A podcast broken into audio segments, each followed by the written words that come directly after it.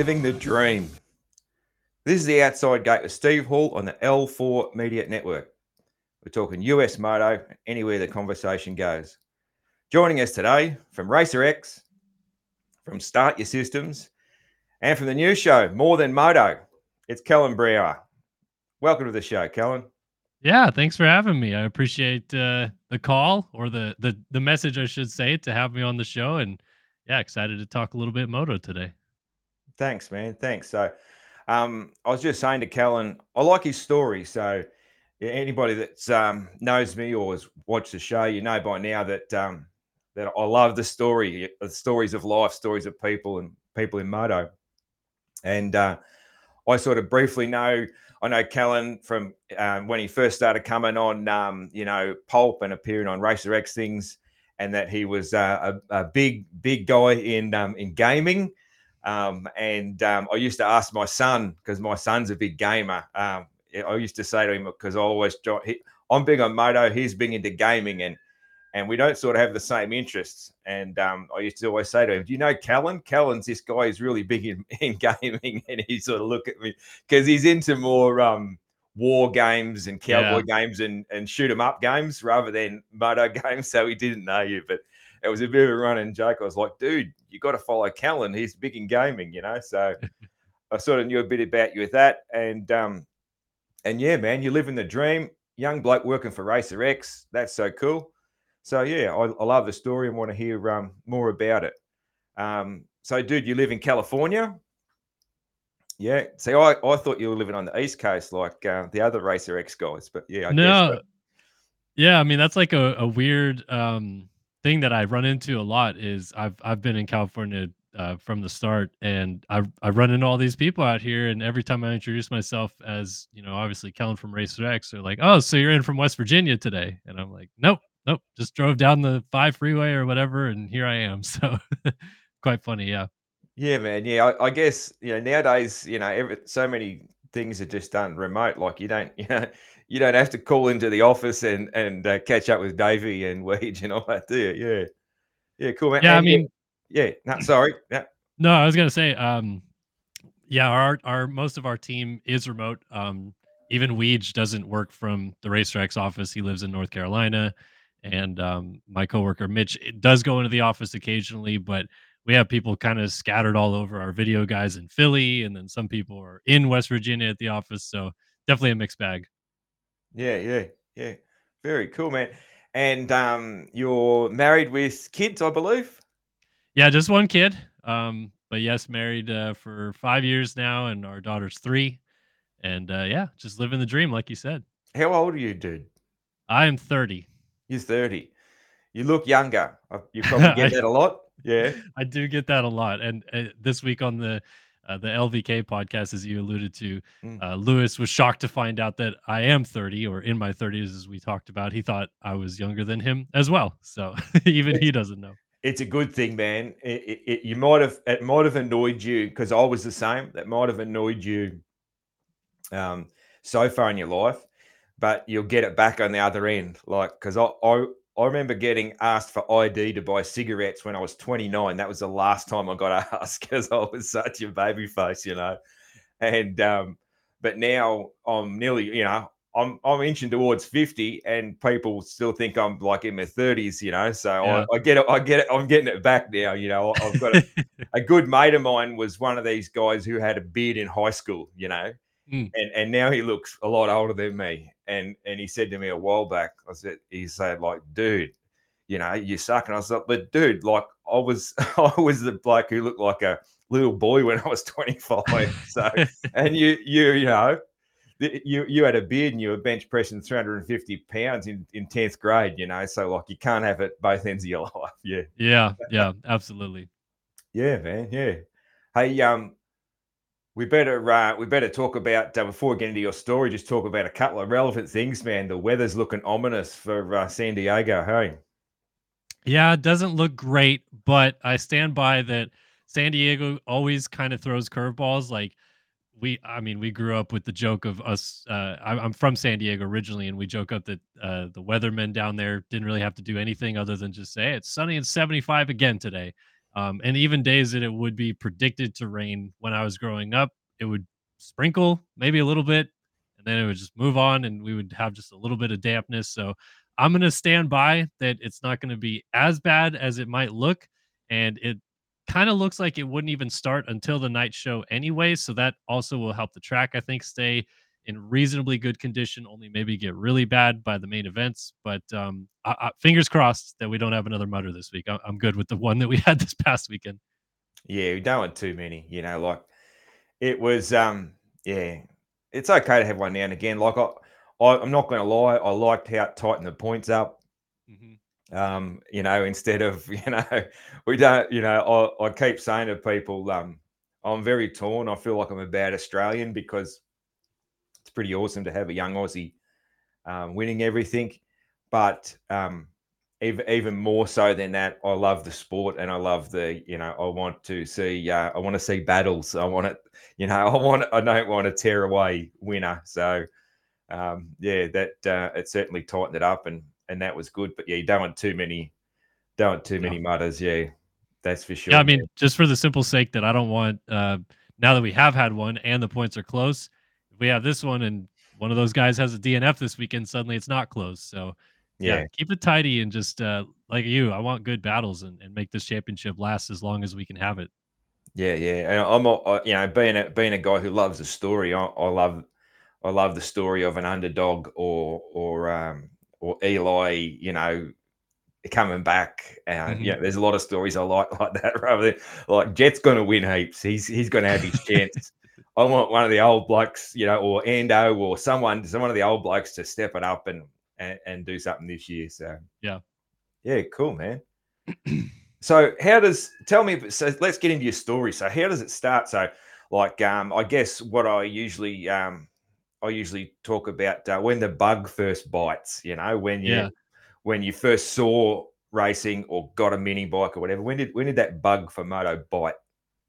Yeah, uh, I I got into motocross and supercross before I ever really got on a dirt bike because my dad grew up doing it, obviously, and uh, he started showing me like old VHS tapes when I was young of of you know races in the early 90s, late 80s and stuff like that and then he took me to my first ever supercross when I was still 4.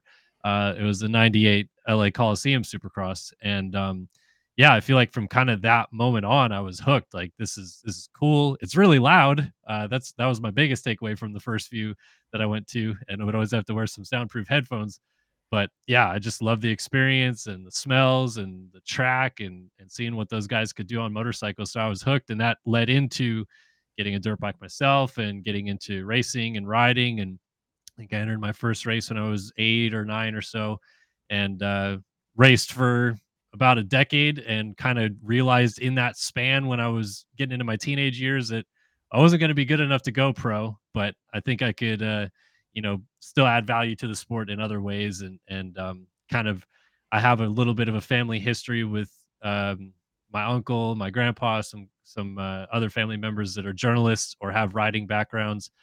And uh, so I I got into journalism classes when I was like 14, 15 years old and just started writing and uh, became the editor in chief of my um, newspaper at my high school and things like that. Just kind of getting the bug of writing and interviewing and, and all that stuff like that with the intention that I think that that's something that I could also do in moto, even though I'm not going to end up racing professionally, be around the sport and, and be involved and stuff like that. So, um, yeah, just kind of got into that and it slowly built into finding some success with, with, uh, I worked for Vurb Moto for a while and then obviously started Start Your Systems and that was, was really popular as well. And just kind of built up to a spot where I could get a job at Racer X and yeah, kind of live the dream out. That's the way. What was the first what was the first bike? First bike was a PW80. Uh nice. it was like probably like a decade old when I got it and it was a hand me down from two other people before that, but yeah, I rode the wheels off of that thing. I uh often got the throttle stuck on it, which I heard was a pretty common issue with the PW80s and there was a few times that I would just pin it off the track until I hit a fence uh, but I'd always pick it up with a smile on my face and keep riding. So, yeah, it was a good bike. I liked it. That's way. That's way. Yeah.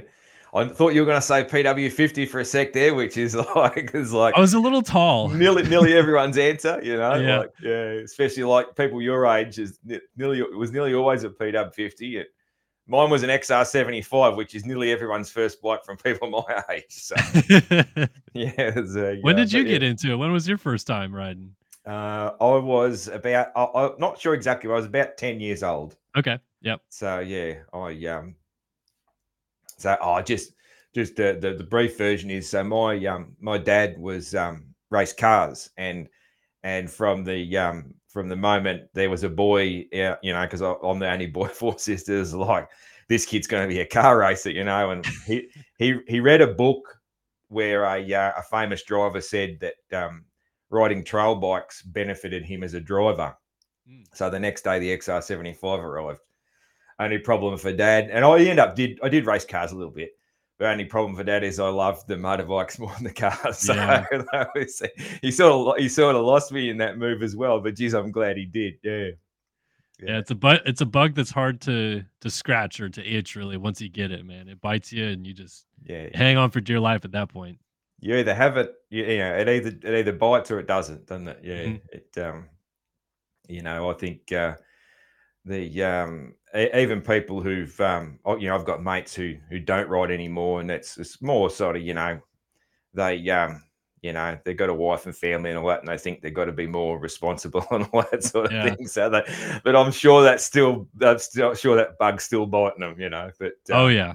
for most people they're in it for uh, in it for life once you once you love it there's nothing it's like um you know people don't understand do that it's like oxygen you need you got to be Mhm. around it you got to do it yeah Well, I think that's what's cool about this sport, man, is like I mean, my dad raced until he's um, you know, 67 years old now and and he raced up until a couple years ago. He was still out there getting after it. So it's it's cool to see the old guys that you know, I grew up watching and stuff like that still going out there and doing motos and you go to Loretta's and you see the brownies and the John Grueys and stuff like that pounding out laps. It's it's awesome that from 4 to you know 70 you got skill sets of all size and and uh guys still going after it and kind of chasing their dreams a little bit Yeah, I love it. It just it just warms my heart when I see, you know, that the older the better. You know, like I, I um I'd love to do more, but I've done a few um uh it's like vintage races and Mhm. um and uh yeah, you get some guys there that turn up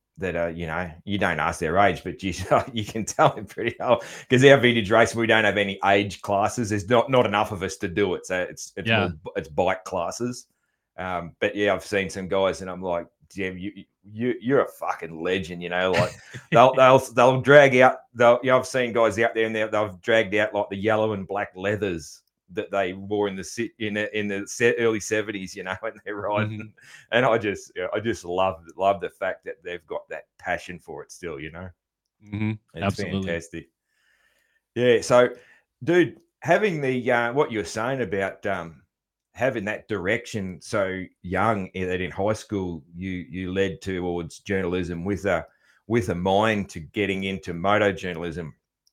That's pretty cool and unusual, man. Like not a lot of uh, like I'm I'm 40 I'm nearly 48 and I still don't know what I want to do when I grow up, you know. So it's like a lot of kids um, don't uh, don't have that sort of direction for for you to really and not like I mean I don't I, I've just met you but I'm pretty sure that you're li- you're living you know the right path in life that you were supposed to by you know um, by uh, just how happy you are and how engaged you are in what you're doing so that's um that's pretty cool and and and pretty um pretty lucky and pretty impressive to have that sort of direction so young man yeah Yeah, well, I feel like for me, it was so much of, you know, I grew up reading magazines and motocross action, Racer X, and Cycle News and stuff like that. And you just kind of get ingrained with the personalities, which I feel like there's even maybe going to be more coming soon of guys that grew up listening to Steve and JT and Weege and now the more podcasts like you and stuff like that, that uh, it's just kind of like part of their life to know that motocross media is another outlet where they can kind of share their passion a little bit. And for me, like I said, I I, I knew I wasn't going to be good enough to go professional. It really was kind of like for me an idea of how can I be involved in something that I love so much, even if I don't get to race it at the highest level or something like that. I still want to be involved. I want to be around and and see the bikes and, and all this stuff like that. So um, yeah, I think from a young age, it was just like, man, I just want to be a part of it in any way possible. And if this is a, a way to get in, then I'm going to go for it, you know? Yeah, cool, cool. Now, I reckon, uh, I reckon that's awesome. So how, how, um, how did you, how did you get the job at Racer X? the Racer X job was, um, so I'd worked at Vurb for five years from like 2012 to 2017, and, and they actually shut their doors in 2017 and um, I was one of the last people that was still kind of hanging on there, and got a couple opportunities to like go to Europe and work MXGPs. It didn't take that, and then um, interviewed with Transworld and, and, Racer X back then, and neither of those really kind of worked out. I'd had, I would have had to move to West Virginia to work for Racer X back then. And Weege tells me to this day, he's like, no chance some California kid would have stayed in West Virginia. So that's why he didn't hire me then but uh, yeah, so I kind of got out of the industry a little bit. Um, ended up working in search engine optimization for websites and stuff for a little while, and um, kept after with the start your system stuff. So still doing the gaming things, and uh, started going to events and traveling around and interviewing people. So I kind of built a little bit of a reputation as a guy that like could do this other media side of it as well. And uh, it turns out that Weege's son watched my videos. Like he was kind of a fan of Start Your Systems, and through his son watching it, I guess Weege one day just started watching it as well and was like, "Who is this guy?" Like he talks about the sport, he does these interviews and stuff like that while he plays video games, and he's like, "Wait a minute, this is a guy we've already interviewed, and he's already applied to our company a few times. Let me call him again and see if he'd be interested in working for us." And yeah, I was into it. So um, he kind of called me out of the blue one day, or really emailed me out of the blue, and then called me, and we just talked it out and tried to figure out if something would work for me to come work for Racer X. And within a couple weeks, I think it was, it was it was a done deal, and moved moved back into the sport pretty, I I guess, seamlessly in that regard. Cool, man. What was your very first thing at Racer X? Your first like story or video or whatever? What was the first thing you did uh, the first thing that I really remember doing was um, that was right as Michael Lindsay had started his FXR Chaparral Honda team. And I was already kind of tight with Jerry Robin because he played video games and, and we were close. So I'm like, let me just reach out to him and see if we could do something about the team and do a little kind of privateer story for my first week there. So I went and shot like a bunch of these photos for him and Justin Starling and Cody Shock on that team and uh, met their team manager out there, and and um, I think they ended up using a lot of my photos for some of their team stuff as well. But that was kind of the first story that I did, and uh, interviewed all of them, and, and we wrote a big piece about what their program is going to look like and how things are going to work and everything like that. And I actually just talked to that same team manager this past weekend in San Francisco, and, and he was just telling me like, I still remember that first day you walked out there and you're just like, what's going on? How do we get this dialed in and all this stuff? And and now I'm walking around the pits. Sometimes I guess like I own it a little bit, but like a um, pro, like a like pro. a pro. Yeah, yeah uh, definitely yeah. a sharp learning curve. But um, yeah, so that was kind of like the first real big story I did. Yeah, cool, man. Do you like um do you fanboy when you meet people, you know, that you haven't met before in the pits and that sort of thing? I uh definitely for guys that I grew up watching. I think like a little bit more of this younger generation is kind of you know, I still think of them as as you know supreme athletes and super talented and stuff like that, but they're obviously like kind of behind my generation of idolization. So yeah, um, you know, when I've met like Jeremy McGrath and uh, Jeff Stanton and and guys like that, that's where I'm like, okay, hi, good to meet you and stuff like that, and and quickly try to tighten it up and you know do the proper interview or whatever. But um, it's definitely guys like that that you grow up watching that it's it's it's hard to get past the stardom just a little bit. yeah, I yeah, I imagine it would be, man. Yeah, like I, I'm I'm not like I, have I've met I've I've met um Aussie stars, but I've I've virtually not met any um US ones. But I'm just I'm I don't really fanboy sort of much ever, but I think yeah, I think um I always say that I think uh, if I met uh, MC or RJ I would uh, definitely get a little bit giddy. I'd get a little bit giddy. I think I'd be a yeah. little. I'd be a little bit, uh, you know, white white girl at the Taylor Swift concert. You know, like that. Yeah, yeah. It'd definitely uh, get me tongue tied. I think. Yeah, absolutely, man. Absolutely. Mm. And uh, with your racing, man. So you said you you did race for a little while. Um, what's your like most memorable race, or you know, it doesn't have to be your best result. What's what's a real racing memory that sticks with you?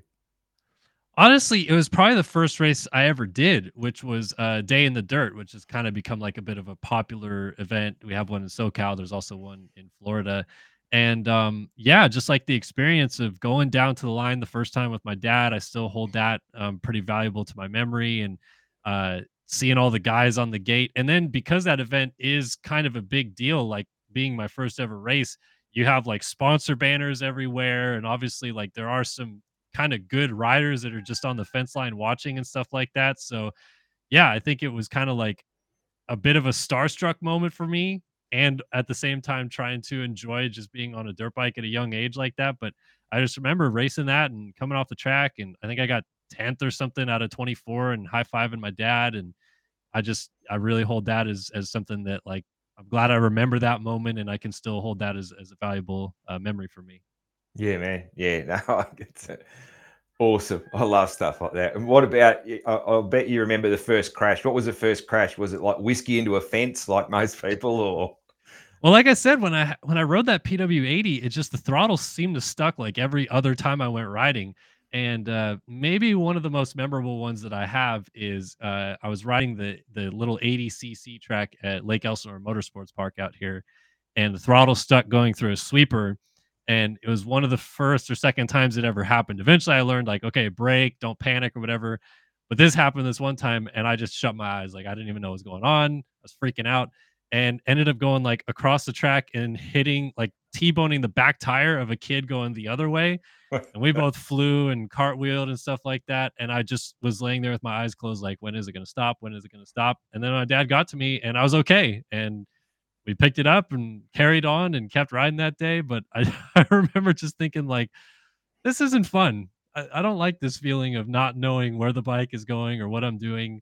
Uh, so I pretty quickly tried to learn how to control things from that. But obviously, we all still hit the ground from time to time, and still the same feeling. Still not fun when it's it's going down and you know it's it's coming at you.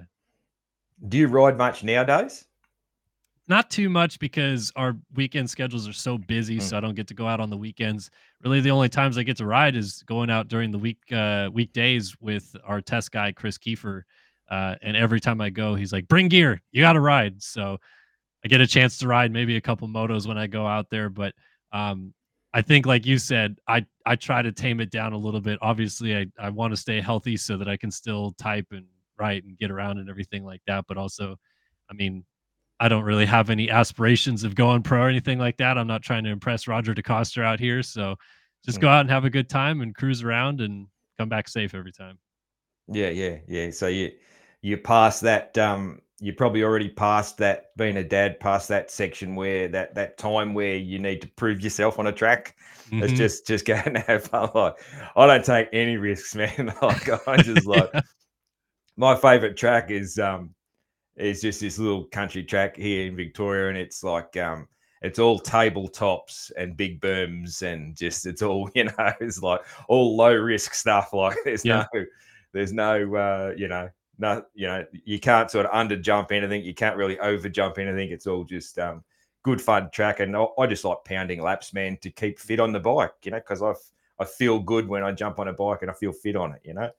And, yeah, well, I mean, um it's a freaking great way to work out works yeah, out yeah. damn near every muscle in your body.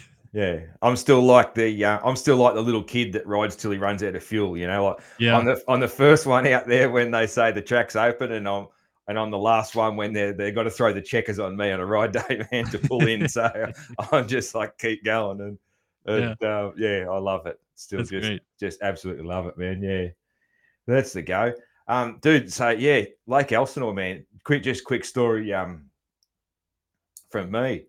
I um so went to Anaheim one just recently, mm-hmm. and um afterwards I was still there for a couple of days, and I wanted to go around and just check out the other tracks. Most of them I knew they were going to be closed, or I thought they were going to be closed, and um, I, I just wanted to go and have a look over the fence.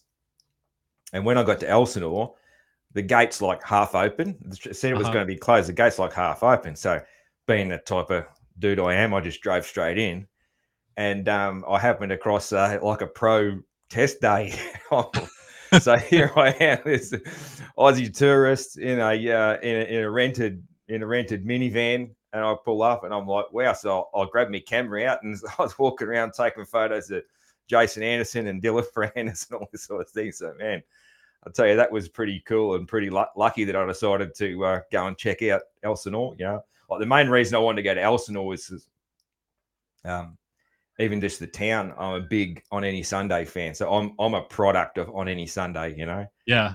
And um, it's a uh, it's the famous town in on any Sunday, the Elsinore Grand Yeah. Prix, Malcolm Smith. You know. So um, just even going to the town was cool, and then going out to the track and happening across that, and I was like, oh my. And there was like a, a video guy there. I reckon he worked for Monster because he was taking all you know, following Ando and the PC bikes a lot. Mhm.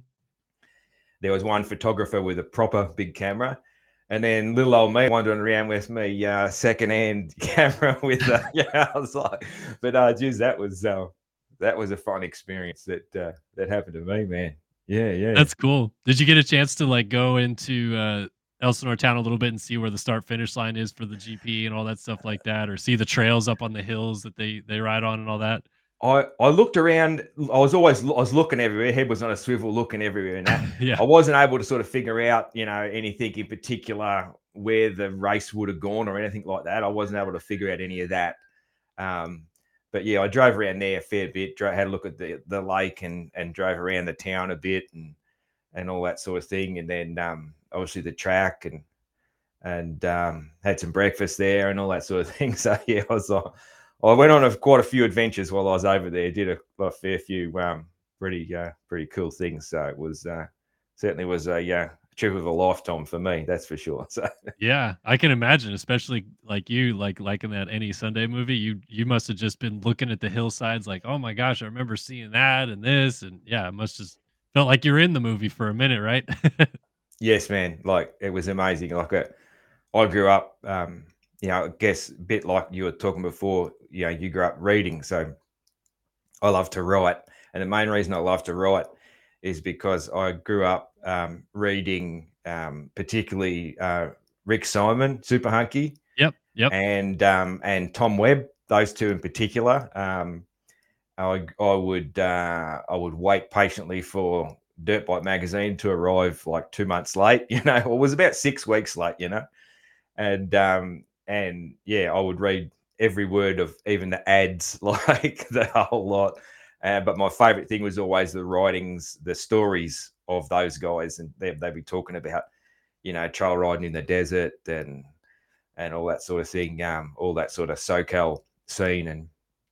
Also made me a big fan of Jim Holley because he was he was the dude doing the wild shit in Dirt Bike magazine, you know. So yeah, Still to this day, he is. So he hasn't Yeah, changed much. right. No, he's, he's definitely a uh, a hero of mine, man. Yeah, yeah, that's um, that's right. Yeah, cool. And you know, like I checked out Glen Helen and Perris and Pala and Did you get a chance to ride it all? You got to ride these tracks a little bit too, right? nah, nah. Honestly, I I had a chance to maybe ride Glen Helen.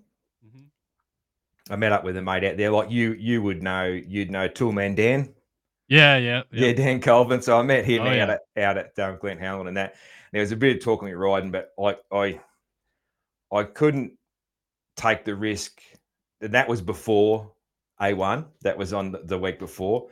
I Mhm. couldn't take the risk. I'm just thinking, imagine if I break a bone or something, because I'm a pretty ordinary rider. I ride a lot and I've ridden a long time, but I'm an ordinary rider. Imagine if I have crash and I'm sitting in a hospital instead of getting to A1 like my life's dream, you know. Yeah, so yeah. so I just I thought better of it. And then um, but yeah, but it was okay. Like I I hope to get back over there one day and and uh and and get a ride in then, you know. But this one was really about, you know, like I'd never been to a never been to the US, never been to a supercross bigger than Melbourne Supercross, you know. So uh, that the, the dream was to to get to A1. That was sort of the goal of the trip, and I was happy just to drive around those tracks and have a look at them, you know. So Yeah, yeah. Well, I'm not trying to steal your podcast. But what did you think of A1? Like, as a guy that you probably built it up for so many years, like, what was it like? Um, man, no, no worries about. Like I said to you before, this this show goes off in tangents all over No, the place. It's uh totally organic, but A1 man, it was it was a dream come true. Like um the the racing aside, so it was pretty flat for an A1. Yeah, the racing the racing was, um, especially the 450 main. It was sort of like Jett got out to a lead, and everyone was sort of like, "Oh, that's that's all over now." Um, so it, the the 450 main was a bit flat, um, but the experience of being there, walking in the stadium, like I've been lost for words, maybe maybe twice in my adult life, and the second time was walking into the stadium. I was walking in with a couple of friends, and they're like, "Steve, you're finally here." You know, the cut like everyone else, everyone I met there to go there with was all all um, Americans, and and I was like, I had no words, and I was like, so cool. I couldn't, I couldn't even, I couldn't talk. I was just like grinning and nodding my head, like you know, and um, so that was um, that was just uh, amazing, yeah. I love and that. uh, yeah, because like you know, obviously that that's the yeah, that's the t-shirt there that I was. So I'm, I'm a huge fan of main event moto. Um, and um, I was part of the. We had sort of a main event moto gathering there where we all all sat. So sat you, in- were you part of the the Daniel Blair crew that's Yeah, yeah, the five eleven section? There you go. Five one one. That's it. I was part of the five one one crew. There was about seventy of us. So Oh my gosh! all with all- party! all, wearing that t-shirt and all that sort of thing. So it was a whole whole thing. It was actually like it was it was actually Daniel Blair who talked me into finally talked me into going. You know, because yeah, yeah. because it was always like you know "Oh, I can't afford it, you know, and that sort of thing. And and anyway, in the end, I um I made it happen and got over there, and it's yeah, it's uh it was unbelievable. So yeah, awesome. I love that. That's so great. yeah. you know, there's um there's what I'll do. eh, I'll I'll um I wrote a story about it for the for the moto heads. Mhm. I'll um I'll send you that story. That'll give you a good insight Yeah. onto what the the trip sort of meant to me. You know. Oh yeah, Um, keen to read that. That's great. yeah so it was um, pretty amazing you know yeah left leave the wife and kids at home and they, but they were like my wife and kids are amazing like that they're just like like you know honey or dad this is this is your fucking dream like why are you even asking us go do it you know so Mm. Um yeah that was um that was amazing man yeah awesome. Hey, tell us, tell me more about. So, I'm old guy. Like I said to you earlier, I don't know much about gaming, man. So, like, I it, yeah, this this will make you laugh. I can remember um the um like the the rich kid at school. So I went to a little little school in a country town in Australia, and like he wasn't that rich, but his dad was the local um, judge at the courthouse. So Okay. You know, and they had a bit nicer car and a bit bigger house and that. They certainly weren't rich, but he was more well off than most of us, you know. Yeah. And I remember going to his house for a birthday party, probably about, you know, third grade, grade three, as you guys would say. And he had an Atari, and Oh. Atari was new, and we were playing Pac Man, and it was like, so that's like that's some grassroots of gaming for you. That was like, wow, what what is this thing, you know? hmm hmm and then we would have little um, kids at school. We had those first little tiny, and they're worth a fortune now. I wish I'd have kept it. Those tiny little Nintendos, the first ones, tiny The- little things, Yeah, the Game Boys. Yeah. little black and white screen. I had one where it was Mickey Mouse collecting chickens' eggs, and I was pretty good at that. And um, I uh, I've looked up what's that what that's worth now. They're worth a fortune if I kept it and it was in good Mhm. condition. So Oh yeah. but yeah, in general, man, I was always a kid and an adult that like I I struggle to sit down for too long. Like Yeah. I'm, I'm like you know, um, I've uh, I got to keep mobile, so I never sort of got into um into the gaming. But yeah, my so my my young fella though, he's um he has autism and um you know he's he's had a lot of big struggles in life. And um, a lot of his life, he's spent a lot, a lot of his life um, gaming. You know, getting away from the world in his own little world of of, Yeah. of, ga- of games. And um, that's a long story, but so I know bits and pieces about um, what he's into. But yeah, he's never sort of played any sort of moto games. It's always, you know, um, like oh, what's his? I got I asked him. I said, told him you were coming on the show. He's Like Fortnite or Call of Duty or his favorite game ever. Oh, he's played both of them, but his favorite game ever is Red Dead Redemption Two. okay. Yep. Yep. He loves that. He's that's like Yeah. the best. and at the moment he's playing Baldur's Gate three. So okay, yeah, I don't know what they are, man. But, so back to where I was. You're so you were like commentating um, gaming races. Is that that's what you that's what Start Your Systems does? Yeah, so Start Your Systems, um, it's one of the things that we do. Start Your Systems is really kind of like a, a um, I guess you could call it a little bit of like a news or information platform for motocross video games. Yeah. Um, we post up videos uh, about you know what's new in the gaming world with these types of games, or what new tracks are available, or things like that. We do tutorial videos about how to get better at these like simulation type of video games as well.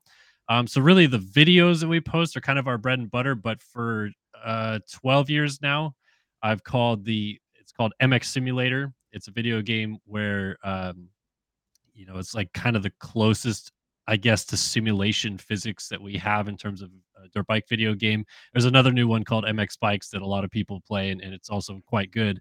But that one, uh, they have like a replica series of Supercross and Motocross, and they also do MXGP, and and they do some their own custom series and stuff like that. And I raced professionally in the game from 12 to 2018 or so.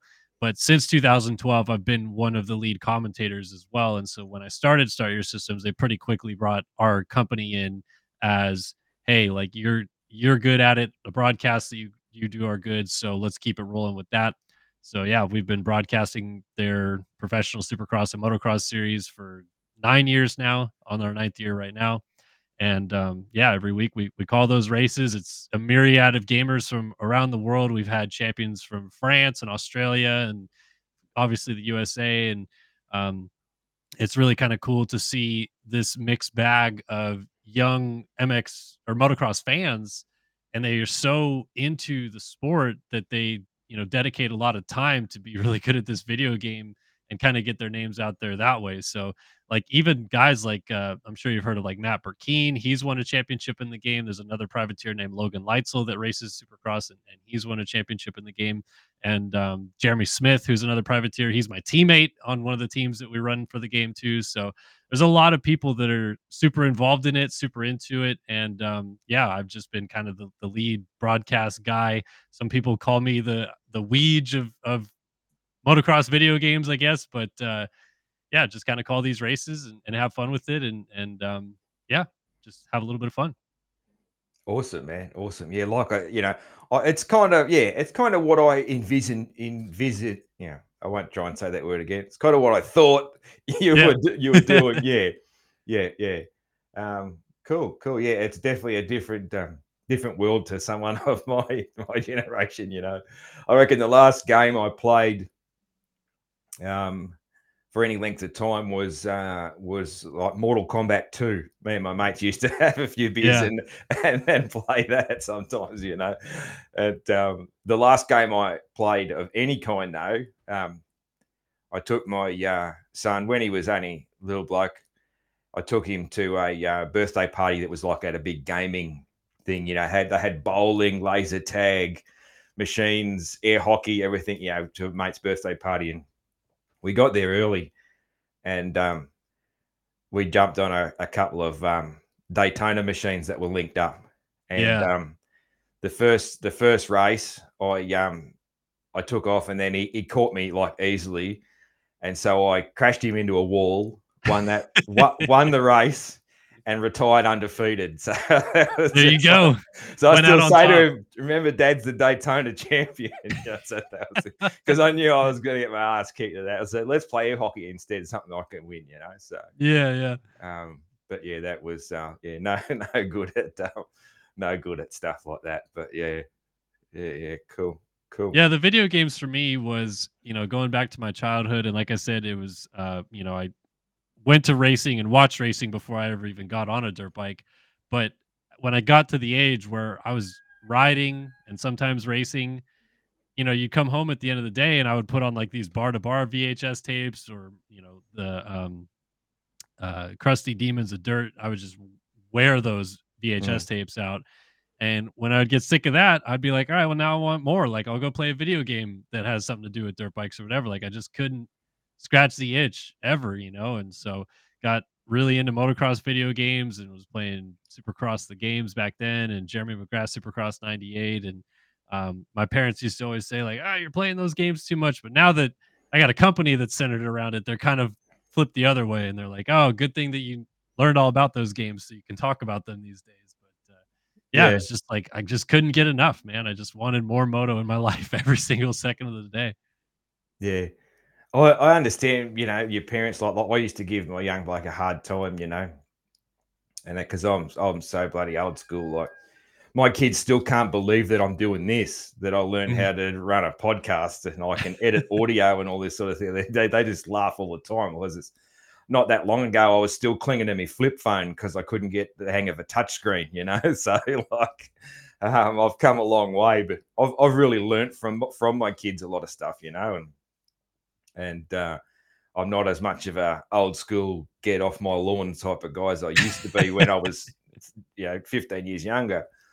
But um, nah, it's um, you know, like uh, yeah, I used to give him a bit of a hard time and that, but like he's actually learnt he's learnt heaps, man. Like he um, you know, he struggled with school and all that sort of thing, and and um, him getting into the workforce ever is always going to be a struggle and that sort of thing. But like uh, couple of Christmases back there, he was just like, I don't want any, um, don't want anything. I want some money because I want to build my own computer. And he's never learnt at any training or anything on that.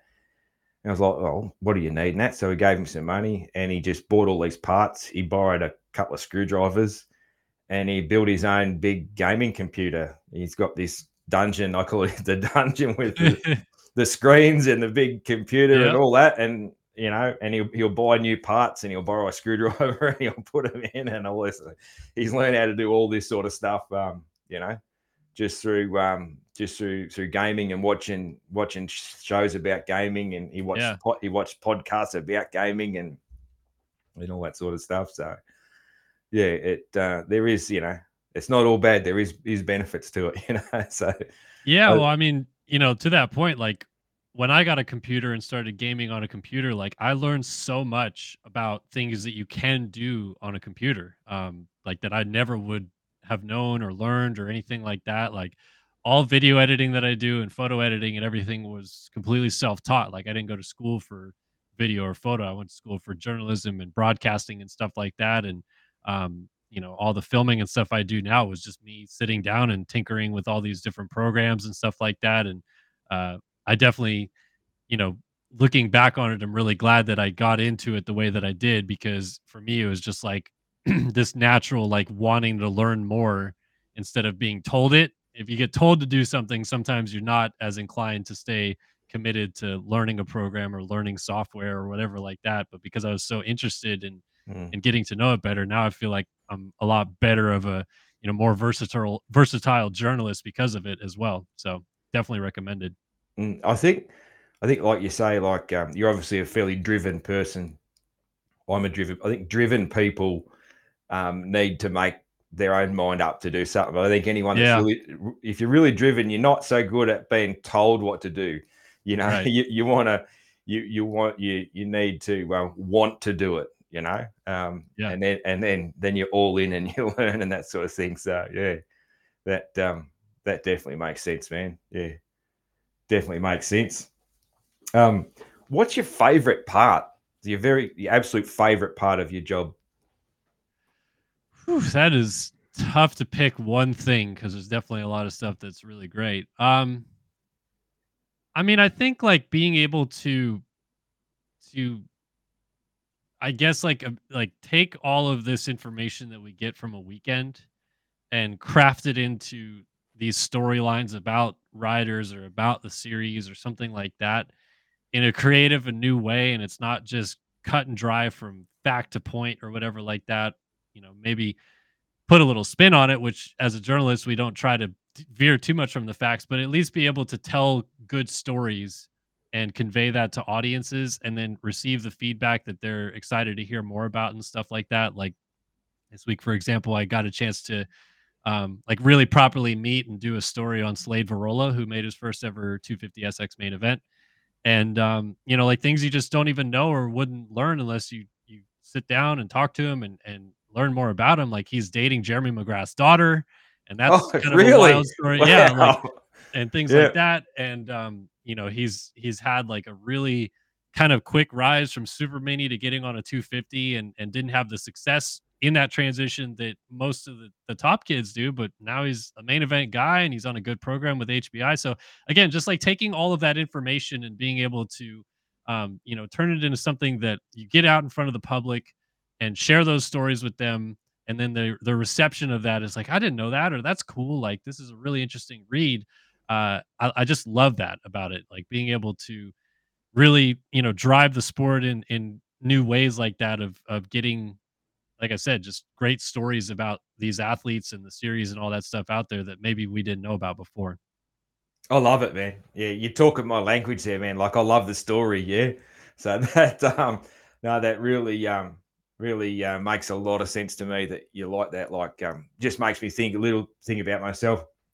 So I was writing articles for the Moto Limited guys. You've probably met the Moto Mhm. Limited guys, yeah Nick and yeah Chet. They're they've been to my house oh, cool. Yeah, mates of mine, great blokes. So uh, Moto Limited's no no more, or at least on a long hiatus. You know, we never yeah know. yeah Uh, so I was writing articles for them, and um, we tried a few different things. And when I write, I, I am it's got to be pretty creative, sort of from the heart, sort of stuff. And, and at one stage, we tried me doing writing just race reports, like Mhm. quick race reports after the race, and it just didn't go well. Like my heart just wasn't there to write this quick right. And I, I did it, and they were professional and they were neat. But um, I remember Trent saying to me, dude, like it's just it's not you. It doesn't sound like you're writing anymore because it's just Yeah. too much. You just you're breaking news and information. That's not who you are. You know, go why don't we go back to just you doing creative stories about things that are happening in the scene, you know? yeah And I went back to that and straight away I was just bang, I'm just writing stuff again. And it's all just it just flows out of your fingers, you know? yeah Um, so yeah, I get that. Um, you know, I think there's different things for different people in the, um, you know, there's some dudes that are great at the news breaking and the, you know, put putting the reports down straight after the race, and so just giving information really quickly and you know succinct and all that sort of thing. Um, so yeah, there's a um, there's a place for all that, and I think the the, the viewer, the consumer, there's different ones too. Some people just want to see the bullet points of exactly how it went down, the results, Mhm. bang, who was injured, who did what, blah, blah, blah, blah. And some Yeah. people, some people want to read a bit of a story about what happened. So, yeah, that's um, that's Yeah, I mean, like I think like all of us that grow up watching motocross and supercross, like we're always looking for like new and fun information to to track with a story. And like, you know, I remember interviewing Prado this offseason and getting kind of the little backstory about why he's so interested in supercross. It's one thing to want to come over and race it, uh, you know, if you're in it for the money or whatever, but uh, to hear him say like, no, I, I, I just, you know, I grew up watching Supercross at home, and the idea of racing under the lights and stuff like that, like getting that information from him and being able to, you know, let the public see that this this is just a kid like all any of us that, like you coming to Anaheim for the first time and being left speechless. He's he's in the same boat. Like he Yeah. wants to race this because he feels that same way about Supercross, and yeah, just getting information like that is is awesome. I love it. yeah. Now I can, I you know, I've, I've heard young Aussies say the same thing several many Mhm. times. You know, about um, how they, um, you know, that dream of America and right doing a race just to get there and do one race to try and qualify for one outdoor or one supercross. And that is just Yeah. like this amazing live stream thing to to just about every kid that's had any success or, or half success in Australia. That's that's sort of you know, it's the it's the North Star, you know Yeah, yeah, um, for them. So I can see, you know, Prado, you know, little kid in Spain looking at the US Supercross. Like it's um, yeah.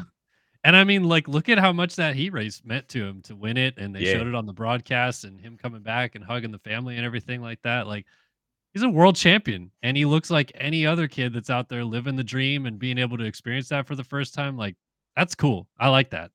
yeah, it's um, it's super cool. He seems like a, you know, like a, I um, I I don't, and not through not wanting to. It's really just a cost thing. I don't follow the MXGP, although. I'm gonna try to this year. It's just like we got to pay for TV packages, you know. Yeah. and um, you know, the, you sort of sometimes you get to, you know, because like I'm a I'm a NFL fan as well, so I pay for the NFL.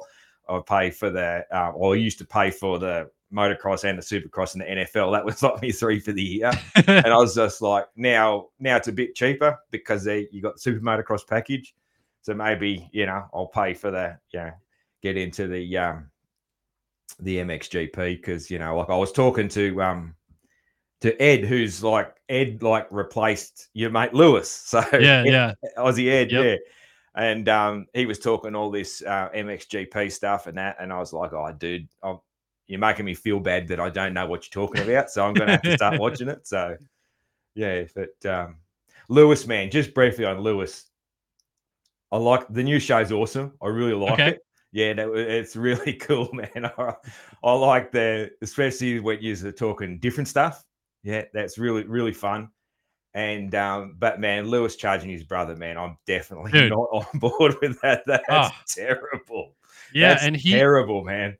He just keeps doubling down. Like every time I talk to him, he's like, "I want to charge more," and I'm like, "You've lost. Like the the Twitter war is over. Yeah. No one agrees with you on this." And he's like, "Well, Phil Nicoletti and Jason White can't agree with me," and I'm like, "That They're should not- be that should not be your your point of reference here. No, the two that's not- cheapest men in the pits is not what you, you should that's not um, that's not you know there like I I um I always laugh. I enjoy Weege's um tight stuff. is He's because I'm a tight ass, um, but I'm like like um, I'm nowhere near as mean as him. You know, like I'm a tight ass with, when it comes to um, you know, like I'll make, I will cut. Um, and a lot of this has been through necessity because you know Mhm. I've spent a lot of time with not much money in life, you know. So I will like reverse rear tires to get the sharp edge again and then Yeah. and and I will I'm I'm very good at cutting a new sharp edge on a worn worn tire. like I'll do things like that. I'll make things last. You know, like I'll change you know parts on a bike when they absolutely have to be changed. You know, so Yeah.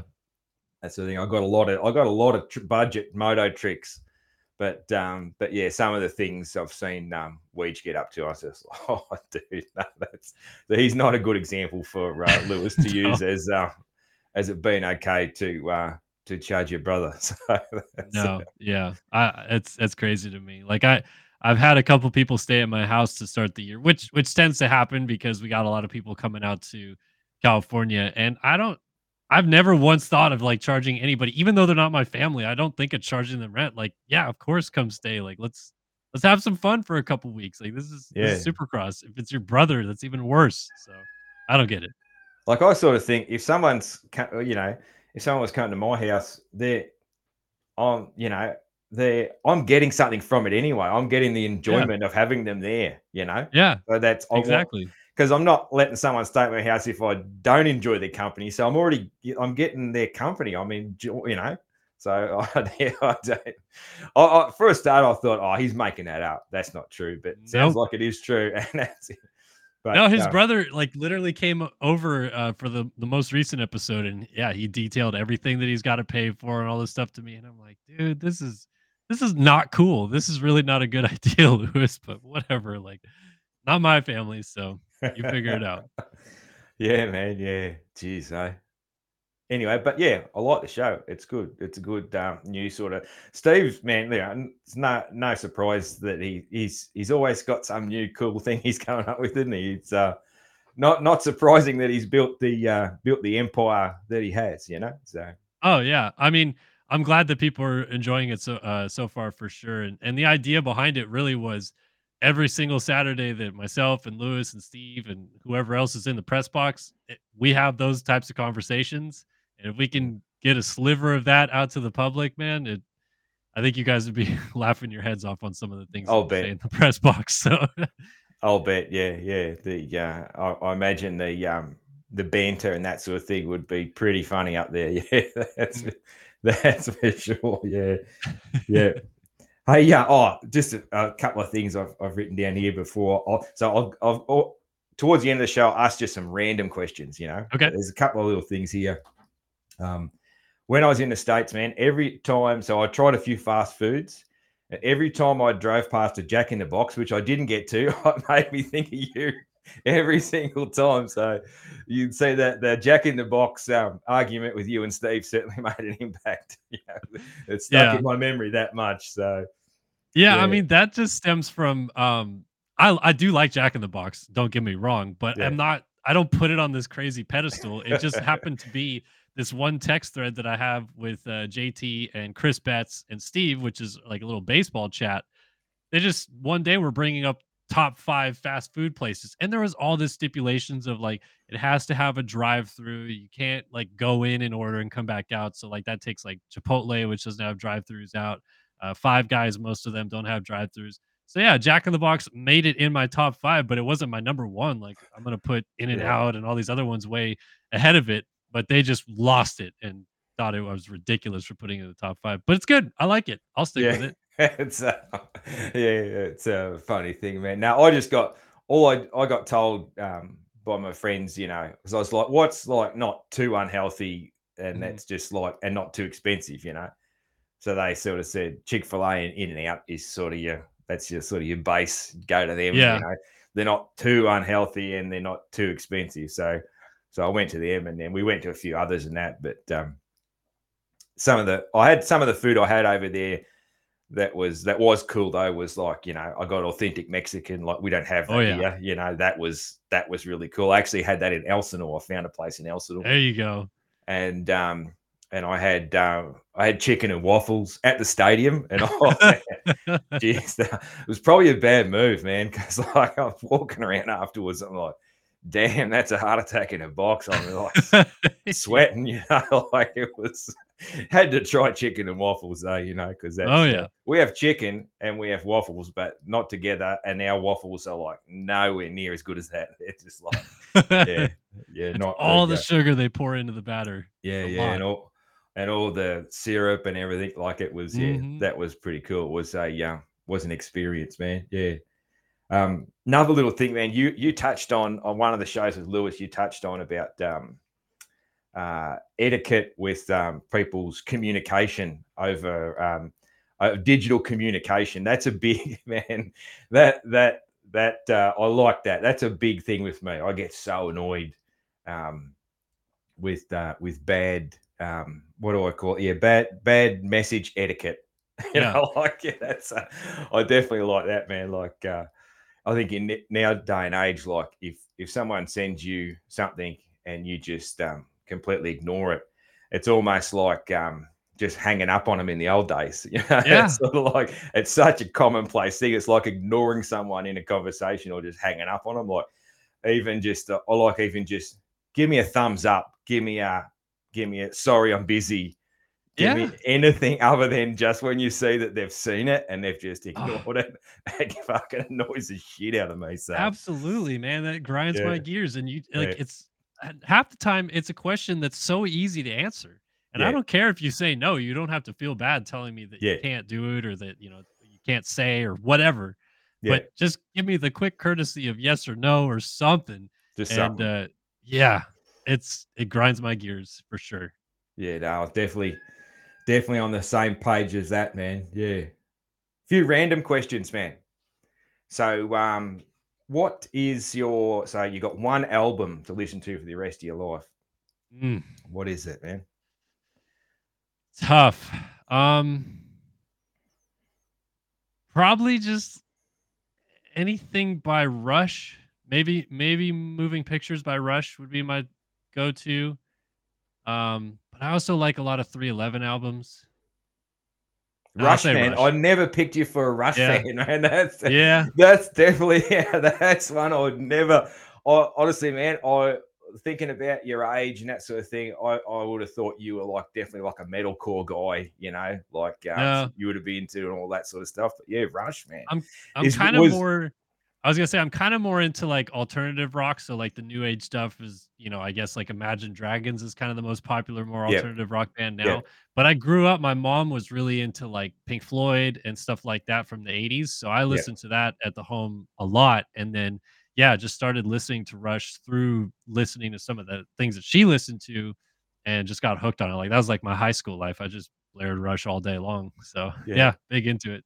Yeah, it makes sense. It's come from your parents, man. So yeah, no, that's Yeah. um, you know, like I mean, my I, I like you know, I like a few different things, but mostly I like rock, um, particularly grunge. Like I, I'm fairly and squarely like exactly the right age to be a grunge fan, you know. Mhm. Um, and uh, and, rock, but like my first thing and still my favorite when it's all said and done is ACDC, and that comes from my dad. You know, like you my, go. my kids love ACDC because of me. You know, like Yeah.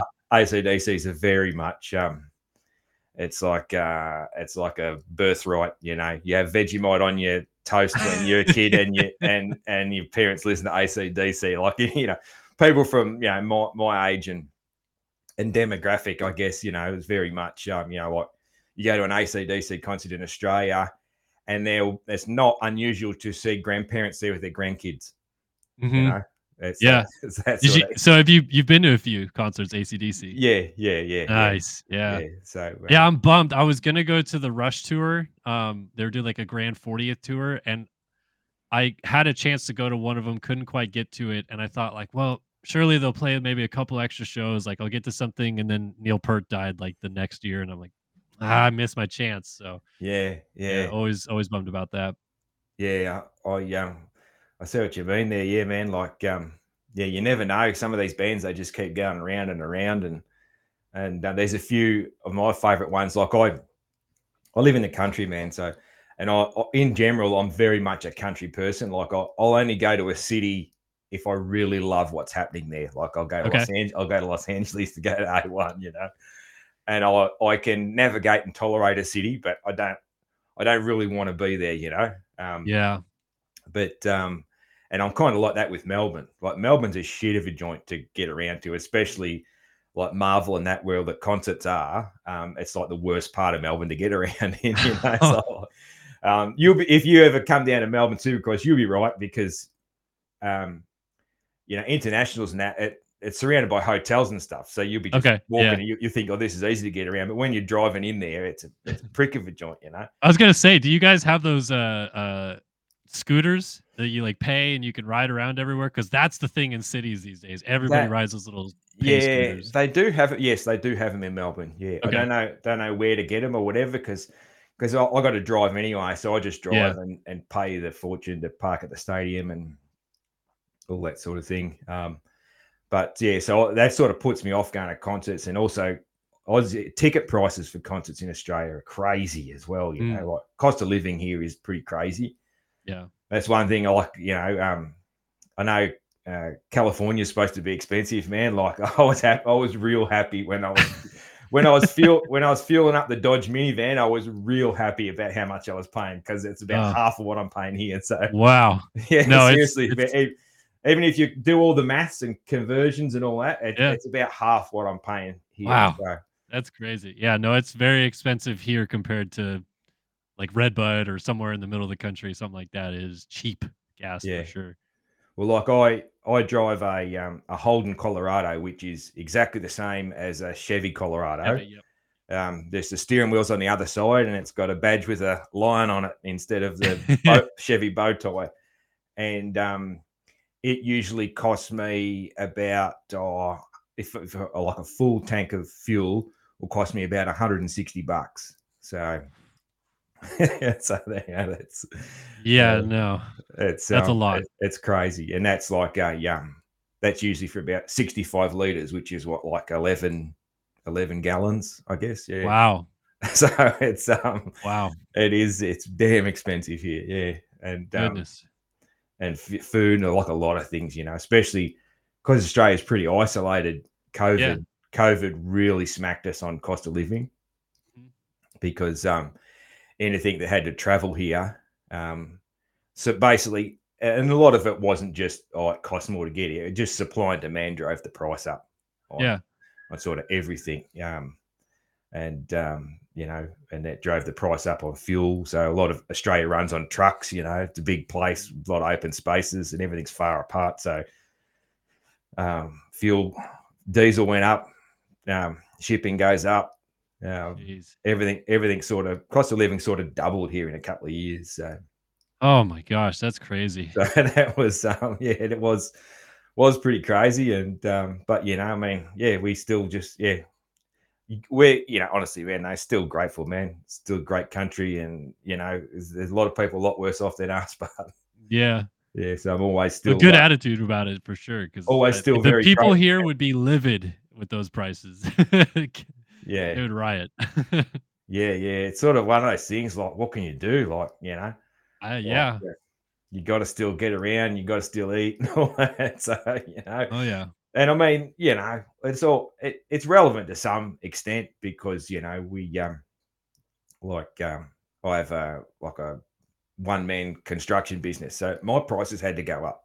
So yeah, yeah, yeah. My, my customers are paying well, not double, but you know, a lot more because right. I just had to keep putting my prices up so I could earn, earn a living. So it's all sort of all relevant, I, I guess. Um, you know, and I guess wages probably had to go up for you know people on a wage and that sort of thing. So, yeah, man. Hey, um, who is your who is now? I I reckon I'll I'll see if the, the trend continues. Who is your celebrity hall pass? So who celebrity Mrs. hall pass? Mrs. Huh? Brow Mrs. Brow gives you a hall pass for one like celebrity girl. Who is that? Oh man, that's also a good question. Um I mean, I feel like I'm a big Friends fan, so I'm like inclined to say like Jennifer Aniston, but she's obviously a, a fair bit older than me. That's nothing wrong with that. No, I mean, I still probably. Um, yeah, I, will say that because well, like I like, I like mid '90s Jennifer Aniston is a vibe. yeah, sure, yeah. So. I, I, reckon. I reckon 2024 Jennifer Jennifer Aniston. Yeah, yeah. so, yeah, man. yeah. No, I uh, yeah, no, I uh, can totally respect that. I thought you were going to go with Margot Robbie because just about everybody that comes on who's in their 30s goes says Margot Robbie. So that's. I mean, yeah, she is good, but I honestly I don't really watch like a whole lot of like brand new movies, so I yeah. I haven't seen a whole lot with her in it, but yeah, I can see why yeah. people say her for sure. Movies, man. Like I, I watched like on the flights, I watched about six or seven movies, and that's that'd be more movies than I've watched in the last three years. Yeah, so yeah. Like, I'm not. Yeah. I'm not a huge sort of movie guy. Yeah, like I said earlier on, I'm not much good at sitting down. So yeah, but yeah. When you're on a plane, you know, crossing the Can't Pacific, move. crossing the Pacific, and it's uh, both my flights were night flights too. Hmm. Um, so I you can't read, you know. Um, so I watched a lot of movies, and then when the when the uh, when we were allowed to put the windows up and and the light came in the plane and all that, uh, then I then I read. So I got to actually you know catch up on all the reading that I normally don't get time to do as well. So yeah, yeah, that that's great. Cool. That was pretty cool. Hey, um, one more question. This one's this one's the, the probably the weirdest of the lot. What's your spirit animal? Hmm, spirit animal, huh? Um, so I raced track and field and cross country in high school. So I would say something like a cheetah, something fast. Fast. Like I just yeah, I like uh I like the idea of just like really being uh quick, sneaky quick, aloof a little bit like that. So um yeah, probably cheetah. Nice. I like it. I like it. Does Weege know how fast you are on, on your feet? You probably don't, don't, want it.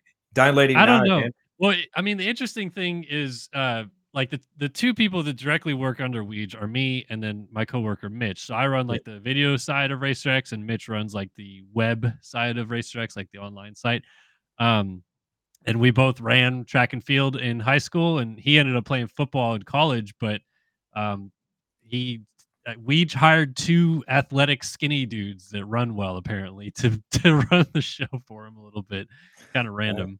Yeah, because I can. I was going to say, don't let him know because I can see him taking advantage of that. He'd be like, "Oh, we need to get something from uh, you know across the across the pits at uh, at, a, at an outdoor." And it's like, "Oh, Kellen's fast. He'll be able to make it. He'll be sending I, you. I mean, high speed trips across the pits." Yeah, there have definitely been times that I've had to sprint from point A to point B to grab an interview or, or, or something like that, or to make it to something on time, a press conference or whatever. So it comes in handy still having some good legs under me.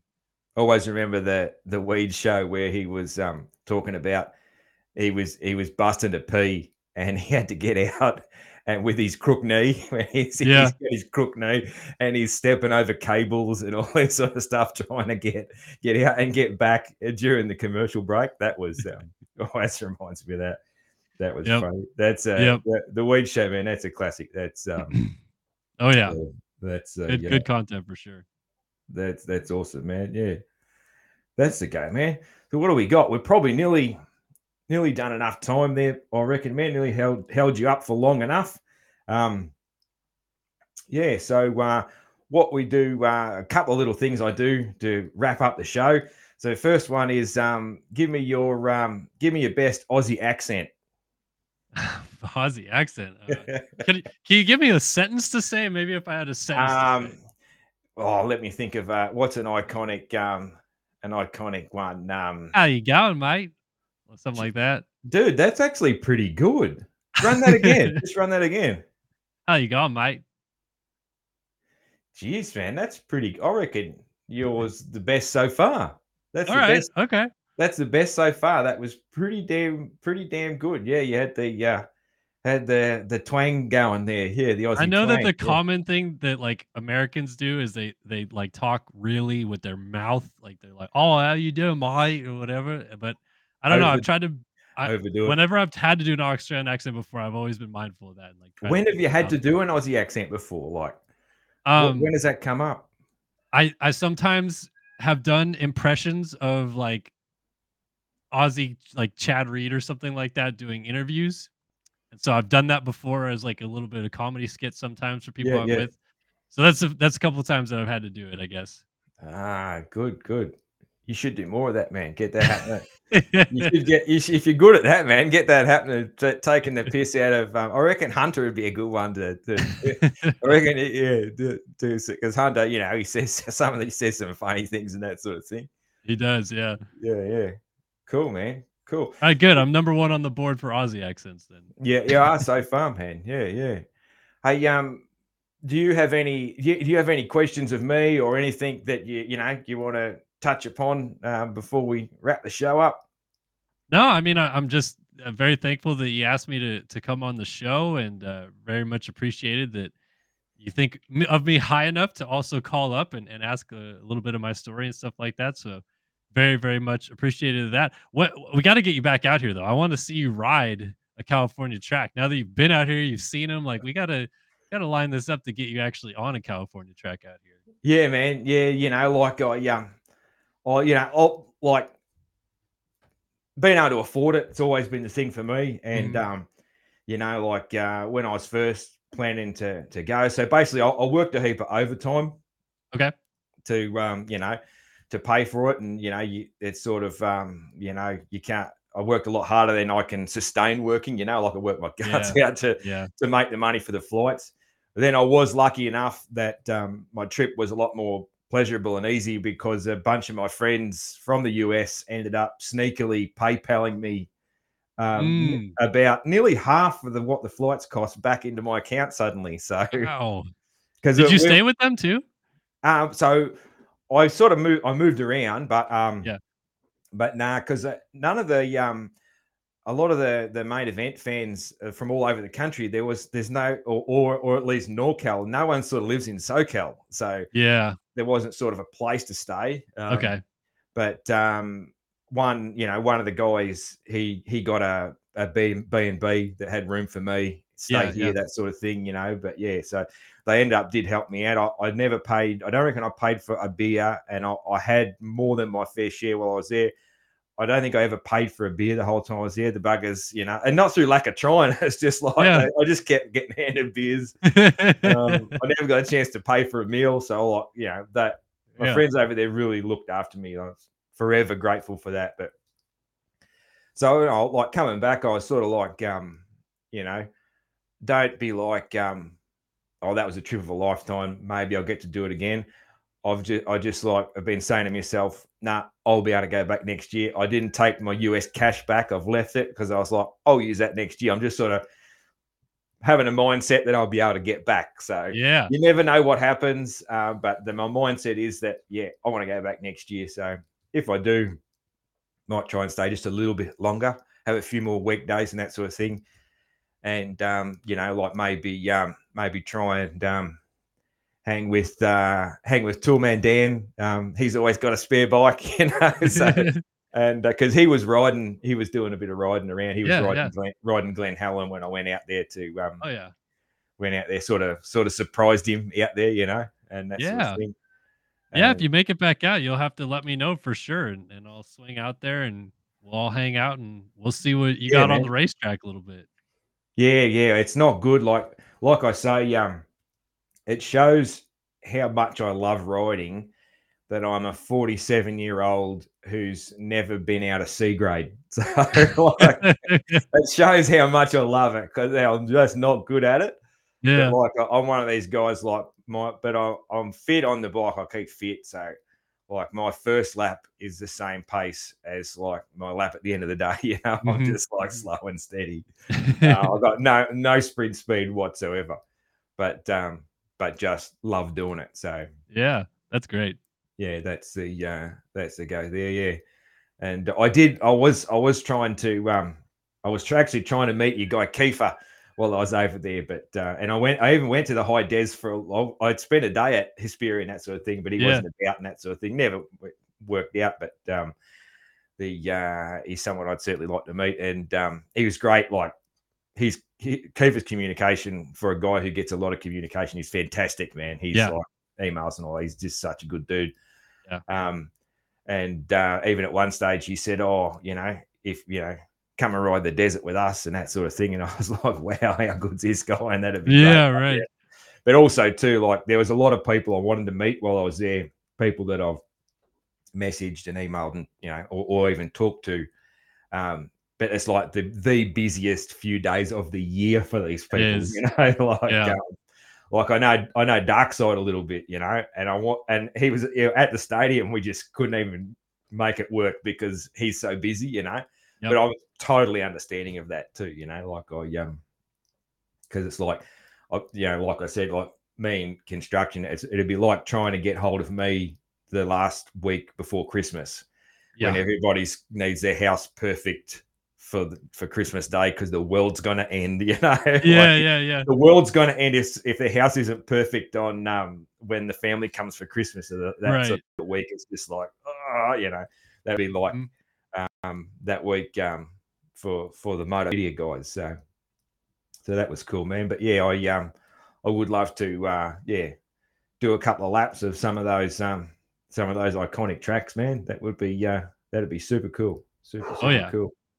Definitely. Look out, there's there's my dog barking, making his making Oh, his presence known. I heard the. that- I think I heard the roosters in the background. You got, got Oh, yeah, yeah. going on there too, or what? no man. So I wish I'd love to, but now I have a um, I have a pet rooster. I'll send you some info. My, my, my pet rooster's kind of famous. So okay, all right. my, my pet rooster is um, Is that is that him little- behind you there on the wall? yeah, that's it. That's it. It's, there's a story about the rooster. So Okay, every every po- and he's he's not that close, but he's loud. So every podcast, the roosters always go in the background, and there is a bit of a story behind that. So Okay. I'll um, I'll send you a link to check out the. He's even got his own Instagram page. Oh, The Colonel. He's called the Colonel. the colonel. the Colonel. Yeah. That's Um, great. Cool, man. Couple of things I want to touch on. I don't like to end on a sad note, but there's a couple of sad things I just want. I feel I need to just touch on.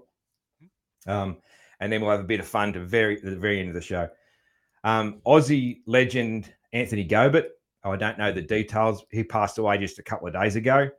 Uh, very sad. I know he's the brother of Alex Gobert, who is an Yep. Aussie media guy. So condolences to Alex and um, any of uh, Anthony's friends and family. Anthony was a um, a child moto prodigy. Uh, he's about probably exactly my age. I- I've got magazines over here with him. Growing up, it was him and Kim Ashkenazi. So Gobert, go, go, Gobert, as they used to say, was on the KX80, Ashkenazi on the RM80. This is like 89, 90, 91 sort of thing. They were the child prodigies of, of moto. Um, and then uh, Kim went on to a senior career. Um, and Anthony, he he sort of won everything really quickly on big bikes, and then went to road road racing and had a great career riding super bikes. So really sad for his family. So um, ride in peace to uh, Go Go Gobert. And the other one, um, so uh, Daniel Blair was at a arena cross um, just uh, a week ago. and a gentleman by the name of Mike Walker lost his life. Um, there is a GoFundMe running for Mike's family, his wife and children. Um, I don't know how to share GoFundMe links and all that sort of thing properly, but I've looked it up. And if you look up Mike Walker and then like hashtag 54, must have been his name, his number, is very easy to find. Go in there and um, donate. The moto community always does um, get around things like this. So you guys, um, yeah, go and do what we always do and and help out that family in such a tough time. So yeah, definitely. Rest in peace to both. Rest in right, right in peace is what I right in peace. Yeah, that's right in peace to Mike as well. So yeah, um, cool man. So to wind up the show, um, I do a bit of a sing along. There's no commitment to it. okay, what do we got? A lot of people don't like it. Do you know Kenny Rogers, the gambler? Ah, man, it sounds familiar, but I don't know it off the top of my head. Cool, man. All right, so I'm just going to slide into a, uh, a verse. We don't do the whole song, just a little bit. Okay. Slide into a verse. When I get to the chorus, um, if you know it, just jump in and have a crack. If you don't, it's all good. So that's will do. Right. Will do. All right, man. So I handed him my bottle, and he drank down my last swallow. Then he bummed a cigarette and asked me for a light. And the night got deathly quiet, and his face lost all expression. Said, if you're gonna play the game, boy, you gotta learn to play it right. You got to know when to hold 'em, know when to fold 'em, know when to walk, walk away, away, know when to run. Yeah. You never count your money when you're sitting at the table, there'll be time enough for counting. When the I don't know it. Done. That's all right, man. You figured out a little bit there. Yeah, a little uh, bit. See if you can learn. I, I definitely want to get you back on the show at some stage. So see if all right, learn, I will learn it. Learn we'll sing it along together at the end next time. That's it, man. That's it, man. All right. Thank you very much, Kellen, for coming on the outside gate. And thank you to anybody who has listened. Thank you. Cheers, man.